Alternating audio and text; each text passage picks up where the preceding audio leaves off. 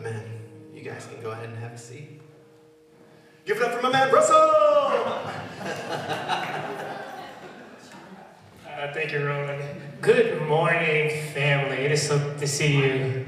It's a great day to be in the house of God. I tell you, one thing I really look forward to on Sundays is coming here because the presence of God is just so palpable. And a part of that is because of you, because of how your interactions are with each other, just the love that is felt there. So I commend you for that, church. Um, for some of you, you may not know, my name is Russell, and I'm one of the leaders here at Rethink Church. And if you are new here, we would love to connect with you. Um, you can meet us at the One Cup Cafe after service, and we can answer any questions that you have, or even just if you want to like get to know us, and we want to get to know you, you're welcome to meet us there, and have a cup of coffee. Um, there's also another way you can connect with us. You connect with us uh, virtually. Um, you can text here to 219 233 2311 and just let us know we're here. I'm not sure if you all are aware, but spring is coming. It is tomorrow. Yeah, man, that's something to get excited about because I'm so over this winter weather. But um, it's an opportune time, right, with spring coming, to sow a seed of kindness. In your seats, you will see these little cards that say an act of kindness. And I encourage you, um, you all have friends, you all have family, people that you know, to just do a kind act to them, right? It's a, a great way to change the lives of those one person at a time through an act of kindness. As you do that act of kindness, whatever it may be, it may be a cup of coffee, taking someone out to lunch, something as simple as a hug, right? Um, I encourage you to pay it forward, right? Give them that card and challenge them to do an act of kindness in their communities also. Um, again, if you are new here, you can feel free to tune out because this part really isn't for you. But if you call Rethink Church your home, if you consider yourself part of the family, tune in because this is for you. This is the part of our service where we partner with God um, with our finances, with our treasure to move the kingdom forward. And I encourage you to bring your tithe and your offerings. Um, God has sustained Rethink Church. I just uh, commend you, family, for you know this past few years when we had the pandemic, when we had just uncertainty in the world. You all still stayed committed to the vision of what God was doing in Maryville, and um, yeah, it just goes. It shows a lot of your generosity and your obedience to God. Um, there are two ways that you can give here at Rethink Church. Um, one way is the black box in the back of the sanctuary, and another way is to go online to rethinkchurch.cc. And on the website, you'll see a giving tab. Just click that, fill out your information. That's a simple way for you to give. Um, I want to share uh, a scripture with you. It's in Second Corinthians. It's 9 and 8. Let me uh, pull out my phone for the Bible. I'm going to go from 6 all the way through 9, or 6 to 8. Uh, the point is this whoever sows sparingly will also reap sparingly, and whoever sows bountifully will also reap bountifully. Each one must give as he has decided in his heart, not reluctantly or under compulsion, for God loves a cheerful giver. I'm actually going to stop there. My point in this scripture is this I'm not telling you how much to give, but that's between you and God. And I encourage you, as you prepare your hearts to give, to bring it before God. Lord, how much should I give today? If should I give it all today? And just make that conscious effort to get the Holy Spirit involved in your decisions. Okay? Um, yes, not by impulsion, but by the guidance of the Holy Spirit. All right, church, uh, thank you for tuning in for these announcements and prepare your hearts for the word that's going to come forth from Mark.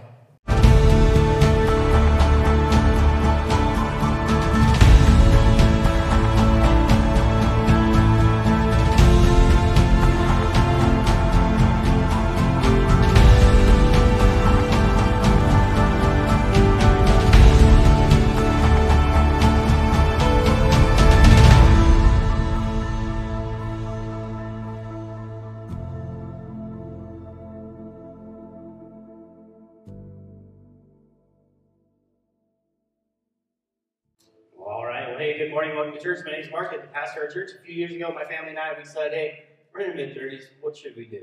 Let's move to a place you don't know anyone and start a church. So that's what we did. So that's awesome. And uh, if you notice when you came in the back, there's some baskets in there. And I'm going to be honest, I have no clue what the details are, but I bet you Betsy will. So she's going to be back there. It's for our Easter egg hunt. We have an Easter egg hunt on Easter. Uh, and so we asked you guys to participate, grab some baskets, fill it in. Don't ask me details because I don't know. But Betsy will, and I bet you Heather will too. She, and I bet you there's written instructions somewhere in there. So fill it up with candy, I'm guessing, and bring it back.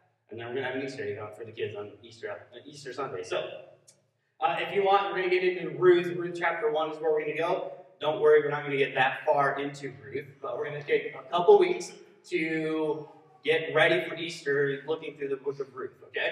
Uh, so if you have your Bibles in your laps, phones, whatever, it doesn't really matter. As we get ready, or started getting ready into this passage or into this series, uh, ask a couple ladies, hey, read the book of Ruth, write down details, write any like questions and anything like that. And I was blown away by their insights and their questions and what they saw in the book of Ruth and how it was just this intriguing thing for me to learn from my sisters in the faith, like how they read the scriptures.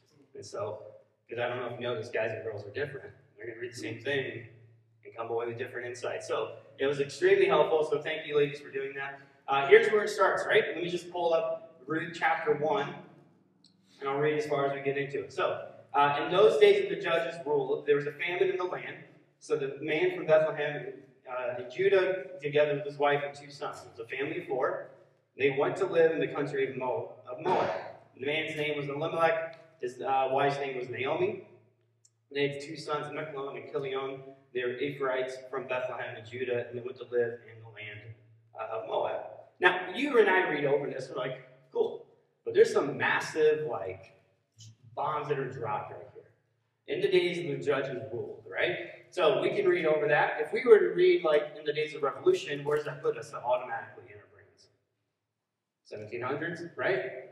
We said Civil War, we didn't understand it. So the author of Ruth, whoever that was, is putting us into a timeline for us to understand that these are not just isolated books. These are somewhere in this timeline of these things. So you just just get up to the days of the Judges, okay? So you have Genesis, God's created the earth, all that, Noah's happened, all this. Abraham comes in Genesis chapter 12 and he says, Hey, I'm going to move you from the earth, land of Chaldeans.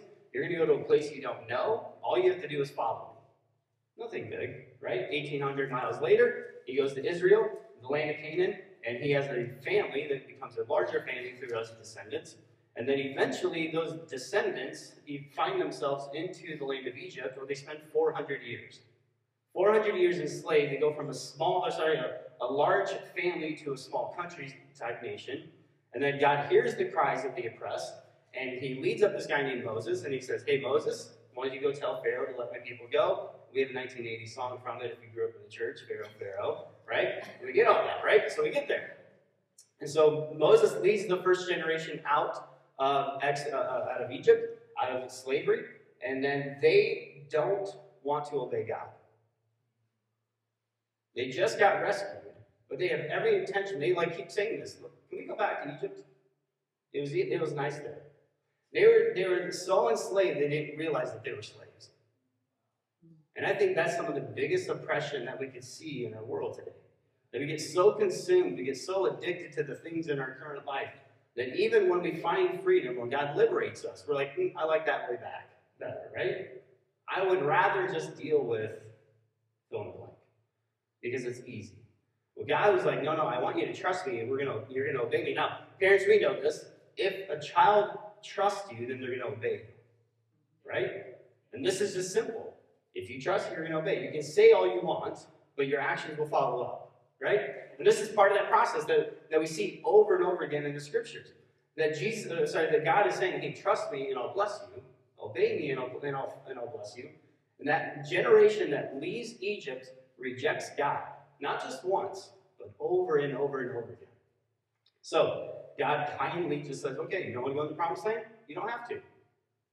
And so they wander for 40 years, and that generation dies off. The second generation comes into play, and, and then God, through Moses in the book of Deuteronomy, is telling them, okay, as you enter this land, here's how you have to live, right? And so they go into this, what we call the conquest generation, the second generation, and they go in and they start taking over the, the promised land. They start establishing their, the places in Jericho and Gezer, know, all these other places. Everybody, every, everywhere but Jerusalem. They don't get into Jerusalem until later. And so it's in that process that they're taking over these lands in miraculous ways, right? There's just no way to, to explain it. And then that generation is, passes on to Joshua, and Joshua leads them. And then in the book of Judges says this, the very beginning of the parts of Judges, that the entire generation that knew Joshua and his ways died off. And nobody knew the ways of God. And in Deuteronomy, you have this. We talked about this a couple weeks ago. That parents, our main responsibility is to impress the words of God, the ways of God onto our children. And nobody knew the ways of God in this generation of the, of the judges. Let's just back up. How do you not talk about the Exodus? How do you not tell your, your kids, hey, by the way, we used to not live here? We used to live in this place called Egypt. It was like we were slaves, but like had nice food. You know what I mean? Like, I guess you could say that.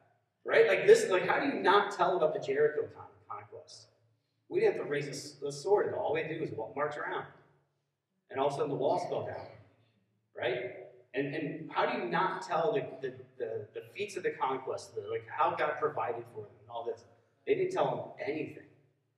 Parents, read the book of Judges as a warning that if you do not impress the ways of God onto your children, you're setting them up. And we want to talk like every generation has this this conversation, right? This emerging generation sucks. They're not like entitled. Like we've been hearing this since the 1900s, right? Like 1910, like or 1910, 1907, all that. Like we heard it generation after generation after generation. What I always like to tell adults that children are the products that they grew up in. It's your responsibility. Right? So, every generation sucks according to the established generation. The emerging generation is like always entitled. You're entitled to your, your parents too. Get over it.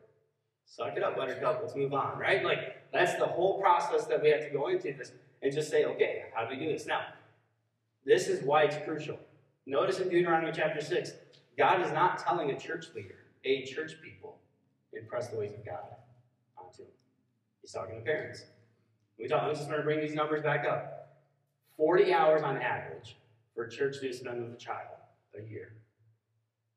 40 hours compared to 3,000 that a parent will spend with a child. Who has the better way of impressing? It's the parents, right? So that's part of this process. So in the days of Judges, we have these places, and we just have this, keep that in mind, that's the timeline. And so we have these ideas, and you can, you can see this over and over again. Joshua went away with them, and then you see the cycle that goes on in the book of Judges, where uh, Israel is living and following God, they're obeying God, they're just doing this. Rush is going to put this up here in a second, the cycle that you see. And so God's protecting them, and then God was God's protecting Israel's sin, and then God lifts his hand of protection off of them. And he's like, okay, you want to live this way? Live this way. You want to worship that God? See if that God will protect you. See if there's a famine that'll come. See if there's another enemy that will come around. Israel cry out, and then God will deliver them. And then because God will deliver them, they start obeying them and start living faithfully to God. And it's a cycle over and over and over again. It's this generational cycle that we see, right? God has warned them time and time again. If you if you obey me, I'll bless you. In Deuteronomy chapter 6, it talks about how God wants to bless them to the point where they're almost annoyed by being blessed. Anyone ever want to live like that? Too much blessings, God. I don't want to handle this, right? But then he says, hey, by the way, if you disobey me, I'm going to curse you to the point where you'll be miserable. And that's like that's part of this process that we have to understand as well. Uh, so Judges ends like this. It says this. Now, when you think about some of the darkest days of Israel, that's the book of Judges.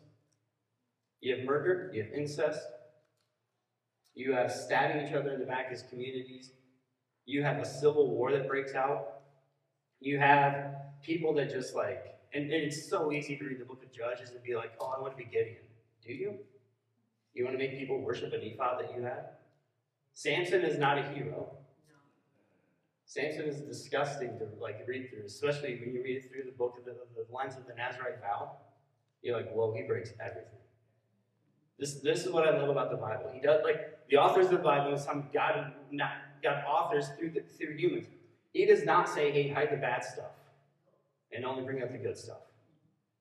And you and I get to read this and say, remember, the Bible's not written to us; it's written for us. You and I are never original audiences to the Bible. But we get to read this and say, okay, how, what can I learn from here?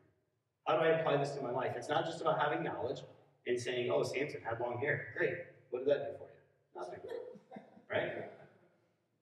So it's not about just having knowledge. It's like, how do I actually apply this? What do I actually put this into practice for my own life? And we're going to look into this. Now, here's how the book of Judges ends. In those days, there was no king in Israel, and everyone did, seem, did whatever seemed right in his own eyes. Sound familiar? Sound like our day? So it's in this context that the book of Ruth happens, right? And there's this, this famine that takes place. And if you're a student of the scriptures, like they probably weren't because they're in the days of the judges where they did whatever they wanted, Ruth is written for the descendants probably around the time of David and stuff like that, because David will become a descendant of Ruth.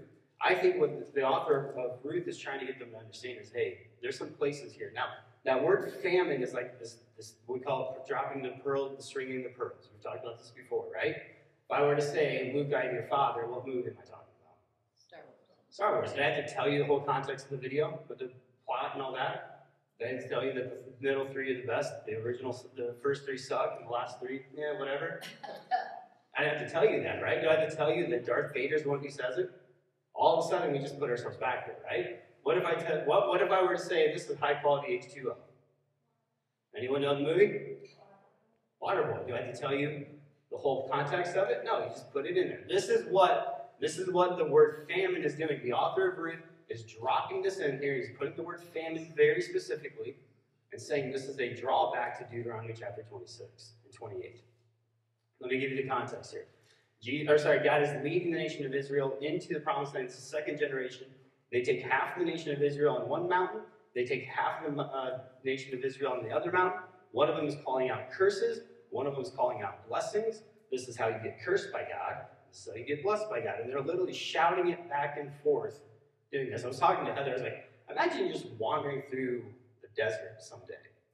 And you hear these people shouting these curses and blessings on, on each other. Like, what the heck is going on? It's like hundreds of thousands of people yelling back and forth on these mountain ranges. Here's what he says in Deuteronomy chapter 28. Now, if you faithfully obey the Lord your God and carefully follow all of his commands I'm giving you today, the Lord your God will put you far, far above the nations of the earth. All the blessings will come and overtake you, and you'll bless them obey because you're a blessing obeying the Lord. He goes on to say, But if you do not obey the Lord, by carefully following his commands and the statutes I'm giving you today, all these curses will come on and overtake you. You will be cursed in the city and the curse in the country. Your basket and your eating bowl will be cursed. Your offspring will be cursed. Your land's produce will be cursed. The herds, your young newborn flocks will all be cursed as well. Which is giving us the idea, oh, there's a famine. Right? He goes later on and he drops the word famine right in the middle of this. And he's warning us, like, if we follow God and obey God, he's going to bless us. To the point where we're like, please stop blessing us. I don't know if anyone would actually say that, but like, it's going to be to the point like, oh my goodness, I'm too blessed here, God. If you curse us, or sorry, if you disobey, he's going to curse us. He's lifting his hand of protection over you. Because what we have to acknowledge is that every good thing that we have is because he's protected us and provided for us. This is what he's done for us. You and I may have natural giftings and, and talents and all that, but God has somehow given you the ability to have those. And when we don't acknowledge God with that, then we're actually saying we're better than God. We probably won't come out and verbally say that, would we? But with our actions, with our attitude and stuff like that, that's exactly what's happening. So God gives them the warning. Israel ignores them. I'm so glad, by the way, that Israel is the only people in human history that's ever had to deal with this. And that we've never had to deal with any of this, right? So, as a culture, uh, we can look at this and say, okay, how do we actually look? Because we live in a culture. Think about. I was thinking about the emerging generations. It's probably goes back even further, but since 2008, our children have recognized and seen irresponsible spending, government bailout. Right? You have the auto industry, you have the mortgage companies, and all this. Irresponsible spending, horrible business practices. Don't worry, the government will bail you out. We live in a culture that we have created. Right? Now, you and I are probably not the ones deciding, hey, I want to spend my money to bail out other people, right? That's not us, but like there's this part of this responsibility. Part of the, the question I ask my students all the time in my classes whose responsibility is to create the culture and society we want to live in? And it's an ongoing question for 12 weeks. And at the very end of it, we'll pull it all together. If you're in my class, don't worry about it, but we'll pull it all together and we say it's actually a little bit of all of us. The government has some responsibility, the business sector, the, the medical sector, all of this, we have responsibility. But wherever sector you're in, you play the role. You can't just sit back and be like, well, I hope it gets better and do nothing about it. This is part of what we get to do. We actually get to like act, put our actions into this practice and stuff like that. And so, while we're not necessarily under the law of the Hebrew scriptures, we have to understand that it impacted Jesus as well. Jesus would boil all of this down to love God and love others. How well do you love God? How well do you love others? And he, like, God has warned us time and time again if you follow me, I'll bless you. If you don't, I'm going to curse you. Right? Now, this sounds harsh, doesn't it? But this, this idea, we talked about this in my bandit group uh, a couple weeks ago, and uh, we were reading Second Thessalonians, that Paul literally says in, the, in this, to the Thessalonian church, if somebody's not following Jesus but claims to be a follower of Jesus, shame them. He's not winning people and influencing, like winning friends and influencing people, is he, with those kind of? It's this whole like concept of like, now, here's the point. The point of shaming, the point of famine is not just to live in that, that shame and that famine, is it? God's whole intention is a wake up call. Notice the cycle. They follow God, they're living protected. They sin, God lifts his hand of protection off of them. Then they cry out, and then they repent, and then God delivers. Right? It's the end goal is not, hey, God's not looking back, I can't wait to get them into a famine. Right?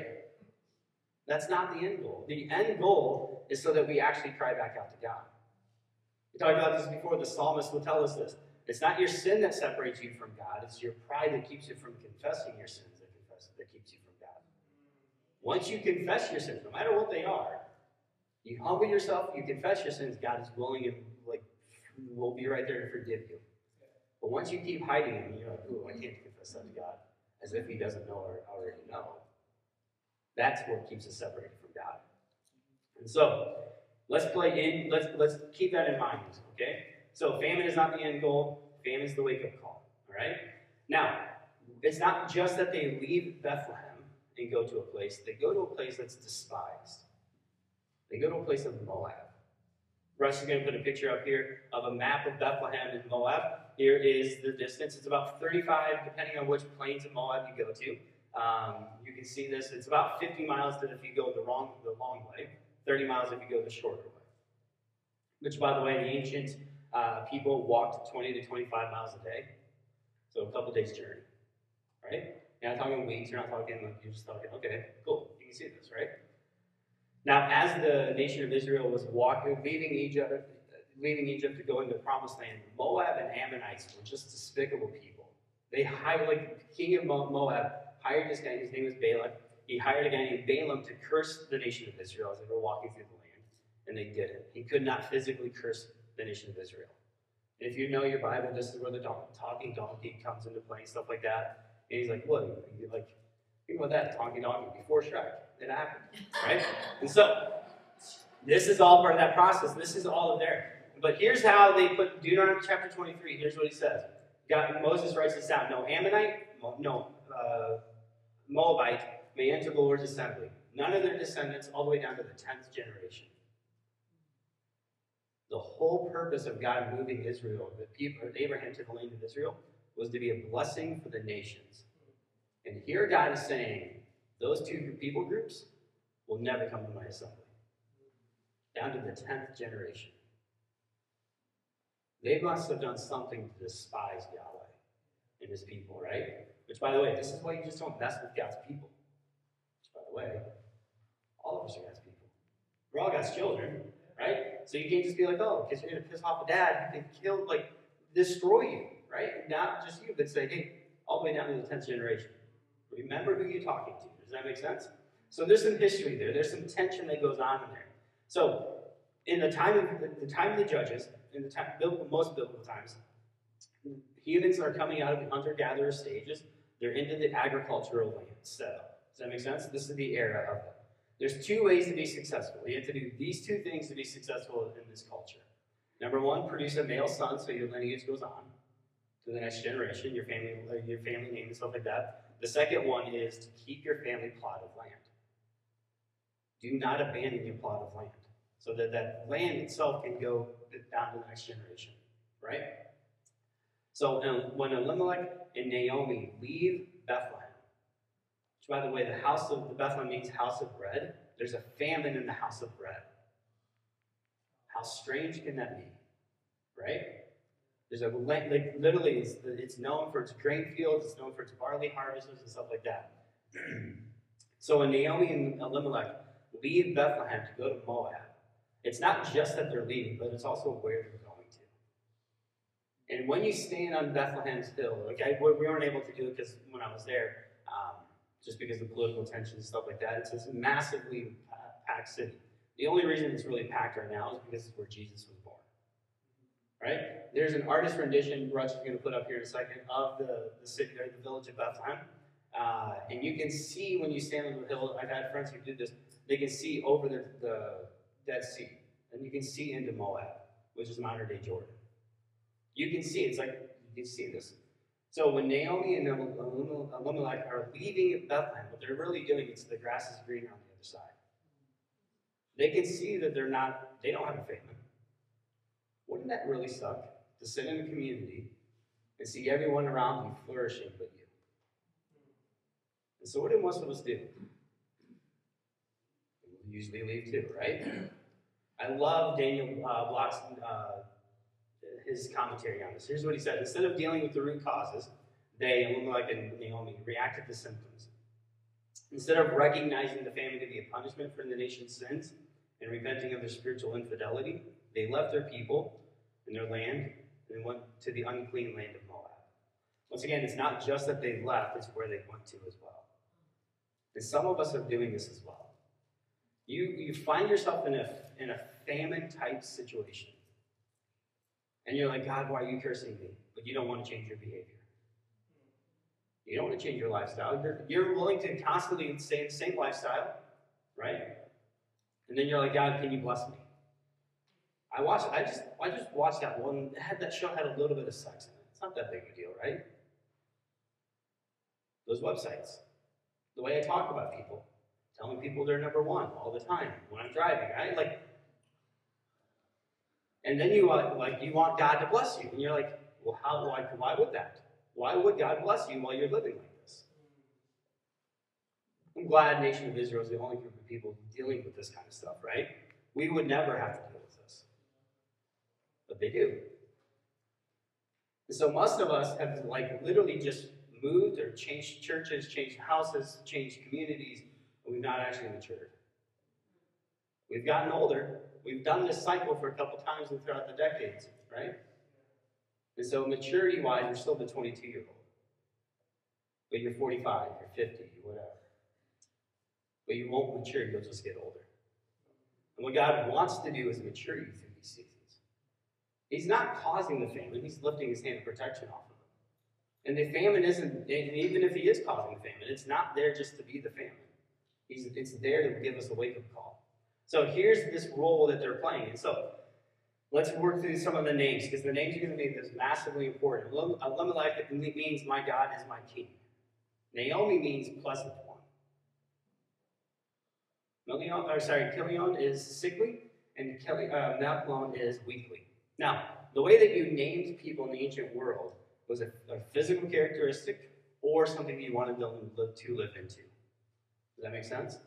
I can almost guarantee you that Elimelech and Naomi were not like, man, I want my kids to be known as weak and sick people. Right? And if they did, that's horrible. but that's what their names mean. in the Hebrew. Sick and weak. My guess is they were born sick and weak. And so here's this role that they play. And so they go, they leave Bethlehem, the house of house of bread, while there's a famine going on. They go to Moab and they live there for 10 years. That's not just, hey, let's just get out of this famine. You're establishing a lifestyle at this point. Right? To the point where your two sons now marry Moabite ladies. Now, the names that we know are probably not their actual names. They had Moabite names. We just don't know what they are. What they decided to do, the author of the, of the book of Ruth, is give them the Hebrew names. Once again, it's this characteristic, it's probably a nickname type of a thing. But Orpah is one of the daughters-in-law. Her name, her name either means fawn or neck. You choose. If it's the neck, it kind of makes sense. Maybe she had a giraffe-like neck. I don't know. Right? Ruth is companion or friend. Right? So these are the nicknames that they're going with, and they're looking for and all that. And so this is part of the process. Now, women in the ancient world had ways of layers of protection and provision. That's the only. This is not our current culture. We cannot take our culture's ideologies and put them into the Bible. That's not how this works. Yeah. So the way that the woman was provided for, taken care of, was layers of protection and provision. Number one was her father. Her dad would always be there to take care of and provide and stuff like that. And then when they got when she got married, she he passed that responsibility off to the father, to the sorry, to the husband. And then when the husband would if something were to die, like if he died when the kid was young and stuff like that, then they would go back to the father, right? But if there's an older son who could take care of it and stuff like that, then that responsibility went to this to the oldest son and throughout the son's generate like order and stuff like that. So let's think about Naomi here. She's not going back because her dad's probably dead, just because of age. Does that make sense? So now her husband is dead. So now the responsibility of providing and protecting goes to her sons, and now they're dead. Naomi is exposed. Naomi is lacking, right? She's not protected, there's no provision. She's too old to do work, right? She has no rights, she has no family. She's left desolate in a foreign land. And she has nothing to. She's a victim of death and she's a victim of life. Maybe some of us can relate like that. Maybe some of us can say, Yep, I've been there. I'm, I'm literally exposed. I'm, I have nothing left to do. And you can sit there and you can say, Yep, that's my life. And it's so easy to think about the grass is green on the other side. Here's what I encourage you wherever you go, there you are. So don't play the victim card. Allow God to become your provider, your protector. It just may require you changing your lifestyle and surrendering. Right? It just this is part of the process. Yeah. But here she is exposed, she's lacking, she has no way to take care of herself, nothing to do. And it's all part of that process. First thing I want you to think through though is you have to acknowledge your famines. In our culture, we want to distract ourselves so easily. We have feelings, we talk about it in my band group, we joke about it all the time. We have feelings, we just shove them right back into our box, right? We don't even talk about like, hmm. And every once in a while that lid kind of gets cracked, and you're like, oh crap, what now? Right? Sometimes you need to actually practice feeling your feelings.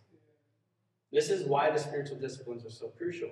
When you sit and you sit in silence and you sit in solitude, it's not isolation. Solitude is this temporary time throughout your day that you're just going to listen to the voice of God. And then prayer is this two-way communication. You're speaking to God, but you're listening to Him as well. And so you sometimes you have to sit there and you actually have to feel it. It's not fun. But you can distract yourself all you want. The famine's still there. And God wants to take you through these famines. It's not an idea of just getting over the famine, but to take you through the famine. Right? Think about the Psalm, the Psalm 23. God does not, the shepherd doesn't take the, the flock around the, the dark valley. He takes them through the dark valley. You're safe in these dark valleys, not from these dark valleys. This is all part of life. So the first thing is to acknowledge it. Maybe it's the fact that you're not married. Maybe it's the fact that you're getting a divorce. Maybe it's the fact that you're, you don't have the job you want. Maybe it's whatever it is. Acknowledge your family, but don't just sit there and act like it doesn't happen. But the other thing is this Naomi's not the only one suffering, is she? She's not the only widow. But notice how she responds. Here's what she's in. This is Ruth chapter 1. Naomi replied, Return home, my daughters. They're about to go back to, the, to Israel. Why do you want to go with me? Am I able to have more sons? Going to become your, uh, who will become your husband and stuff like that? Return home, my daughters. Go on. I'm too old to have another husband. Even if I thought that there was hope for me to have a husband tonight and bear sons, would you really be willing to wait for them to grow up? Would you restrain yourselves from being married? No, my daughters. My life is too much better for you to, to share with you. The Lord has turned against me. Notice how many times she says the word me in this passage. Four times in two verses. Sometimes when we have things happen to us, we only focus on ourselves. And if we're not careful, the reality is that something like dark will happen to us. But if you're not aware of it, you create your own little isolation, then something dark happens in you. Well, you become bitter, right? It's all about me, and it's all about this. Now, notice Ruth's response here. Ruth says, Moabite lady, I just want to put this out there. He does not know the ways of Yahweh or anything like that. Here's Ruth's response Don't plead with me to abandon you or to return home and not follow you. Wherever you go, I will go. Where you live, I will live. Your people will become my people. Your God will be my God. Where you die, I will die. There I will be buried. May the Lord punish me so severely, if anything but, but death separates you and me. Notice Ruth's response and how many yous she says. She uses the word you eight times in these two verses. In a world that is so self centered and so focused on self preservation, Ruth's focus is we. And this, to me, is one of those changes that you, can, you and I can make. We may be in a famine state. We may be thinking, man, what in the world's going on? What God, do you, and maybe it's instead of just isolation, start thinking more we. Notice what Naomi does. She's pushing people away who want to help her, right? She's not alone. You and I both do this, right? We find ourselves in a famine situation, a dark situation, and people who love us want to talk to us and care for us, but we push them away. But then here's Ruth that comes along and says, No, no, I'm going to cling to you. Right? I'm going to hold on to you. I'm going to walk with you. This is what we call Hesed. In the Hebrew word, is this phrase of Hesed, which uh, the beautiful thing happened when they were translated. So in the 1500s, the reformers started to happen, the Reformation, the breaking from the Catholic Church and stuff like that started happening. And the, the reformers that were scholars were like, man, the Catholic Church have kind of neutered, in a sense, the power of the scriptures it's all Latin and they forgot like the Greek and the Hebrew. So these reformers went back into the Hebrew and the Greek and said, man, there's, there's words here that are powerful. And Hesed is one of them. They didn't actually know how to, uh, to, to, translate Hesed. And so this guy named Mount Miles Coverdale in 1534 created, uh, coined a new English term, loving kindness. It's not just action, it's not just loving, it's this loving kindness this sacrificial love, the self-centered, sorry, self uh, others focused type of love. That you're willing to self-sacrifice for other people's benefit. And maybe that's the example we need to live. Maybe these random act of kindness cards aren't just random act of kindness. But how can we put others first? How can we not just be part of a community that says, oh, yeah, that's cool, it make you feel good, but actually put some action to it? Right? And this is part of that process.